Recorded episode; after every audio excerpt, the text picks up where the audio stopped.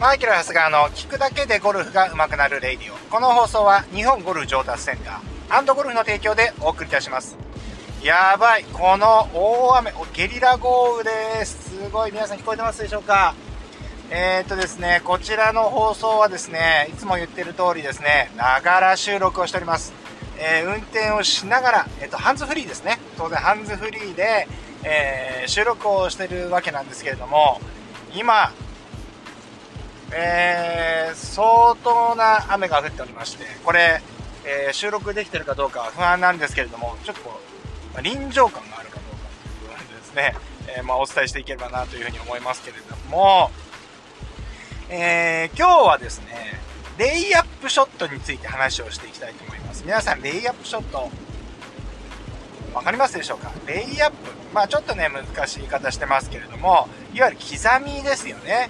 えー、刻みのショットの話をしていきたいと思うんですけれども、えー、これね、すごいね、僕ほら、たまにプロのキャディもやったりするじゃないですか。まあ、すごいこのコースマネジメントする上でめちゃくちゃこれは重要。これコース戦略をする上ではもうほぼこれが一番大事って言われ、言ってもいいぐらいのショットなんですね。で、プロゴルファーで言うとね、まあ、デシャンボンみたいにね、とりあえず飛ばしとけみたいなね、人もいるかもしれない。それでもマネジメントしてますからね。要は、あの、一番リスクとリターンの見合うところのマネジメントができるかどうかっていうところで、まあ、すごく長い目線で見たときに、あの、いい成績を残せるか残せないかっていうのは、プロで決まってきてしまうわけなんですけれども、この刻みですよね、レイアップをどういうふうに皆さんしてますか？それとも、やってないんですかね？やってますかね？どうでしょう？はい。例えばね、これってあのー、まあ、一般的にとても分かりやすいのが、ロングの3打目のショットをどのぐらい残すかっていうのもあるじゃないですか。例えばドライバー打って、セカンドショット打って、サードも、セカンドショットもですね、まあ、できるだけ飛ばして、できるだけグリーンに近づけようっていう戦略もありますし、ね、あのー、まあ、どのぐらい残そうとかってのもあるわけじゃないですか。ね、で、やっぱりね、見てると結構ね、あの、あまりそこ気にしてる人がね、いないなーっていう印象ですね。うん。これはあの、まあ当然意識されてる方いますよ。意識されてる方っていうのは、かなりスコアが出てる方だと思います。だから、ラウンドレッスンとか見てると、やっぱりそういう感じの方が多いなって。で、ラウンドレッスンもね、数回ね、え結構何回向けていただくと、あ、きっちり、あの、あ、マネジメントしてるなっていう風になってくるわけですよね。うん。まあ、いわゆる大人のゴルフができてますね、なんて言い方したりしますけれども、はい。まあね、まあそんな感じですごくこのコースマネジメントっていうのは非常に重要になってくるわけですよ。まあ簡単に言うとね、じゃあロングのね、サードショットを例にとると、うーん、自分の得意な距離をしっかり残せているかどうか。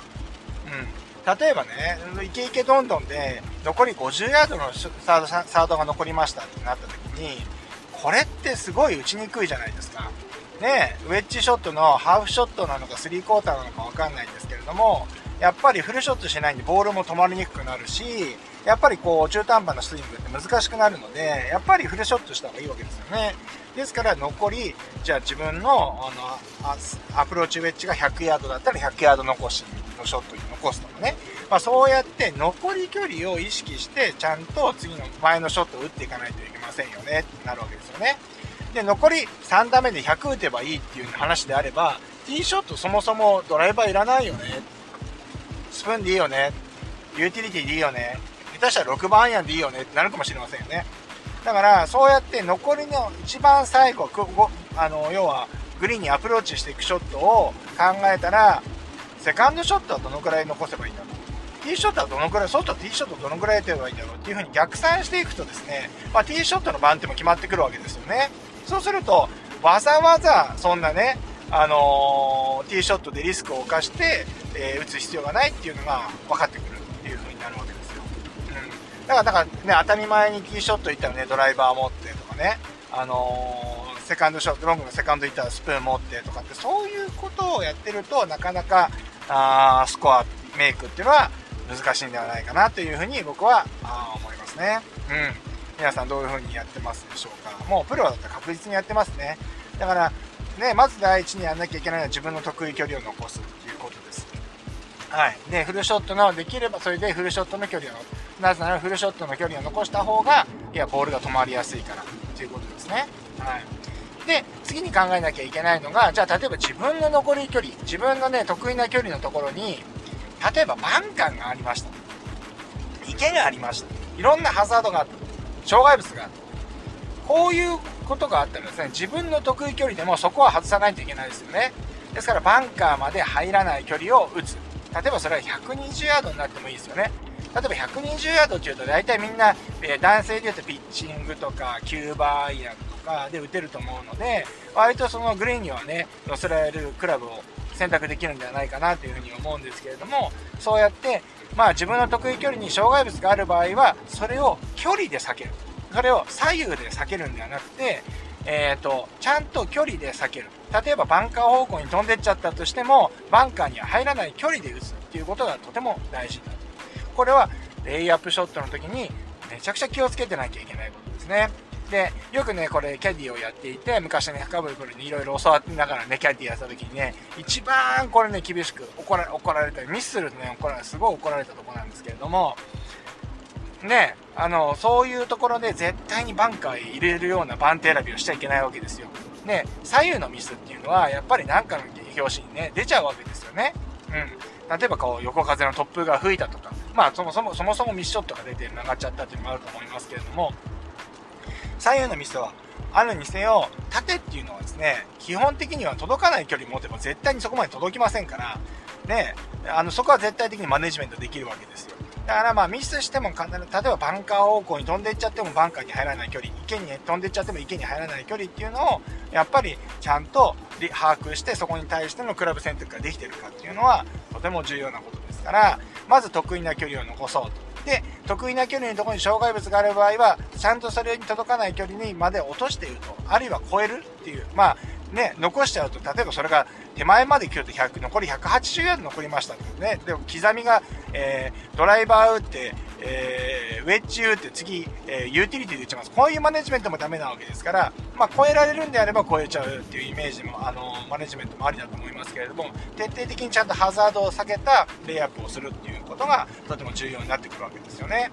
うんだからこれはまあケースバイケースで、やっぱりこう、やっていかなきゃいけない。だからラウンドレッスンとかっていうのはこの辺のジャッジみたいなことをやってたりするわけですよね。まあこういう局面ではこういう風にした方がいいんじゃないかと。例えば A さんの場合は持ち球がこうだから、左サイドのこういう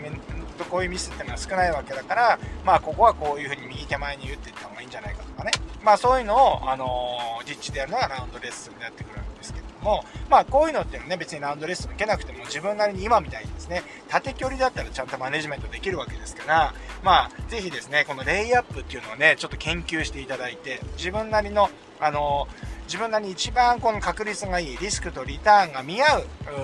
あのレイアップショットを打てるようにちょっと研究を皆さんしてみてください。はい。あのー、これはね、研究しなきゃダメ。やっぱり自分で考える。で、分かんなければラウンドでね、その、まあ近くにね、プロがいる方は聞くみたいな話で、本当はね、自分のね、今ね、あげま、2つあげましたけど、あとは持ち玉を利用して、えーやるとかっていろいろあるんですけれども、まあ、その辺なってくると、やっぱりちょっと実際客観的に見れてるかどうかっていう問題が出てくるんで、それをちょっと置いといて、まず今日話した2つですね。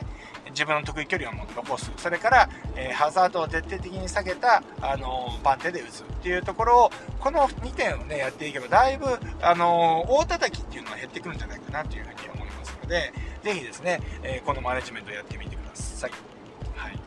まあ、そんなわけで、今日はですね、まあそんなレイアップの話をしてきましたけれども、まあ、えー、ね、これね、夏ラフでね、今ね、えっ、ー、と、ね、しかも雨が多いですからね、雨の夏ラフって重くなるんでね、結構ね、このマネジメントっていうの大事になってくるんですけど、皆さんうまくやってるんですかね。うん。まあ、そんな感じで、あのー、まあ、これからね、秋にかけてはだんだん芝の勢いも弱ってくるので、ラフのね、勢いはなくなってくるんですけれども、今度ね、芝が薄くなってくる分だけ前に跳ねたりしますから、もっとね、マネジメントがね、大事になってくると思いますから、ぜひですね、その辺注意してやってみてください。それでは、今日もいってらっしゃい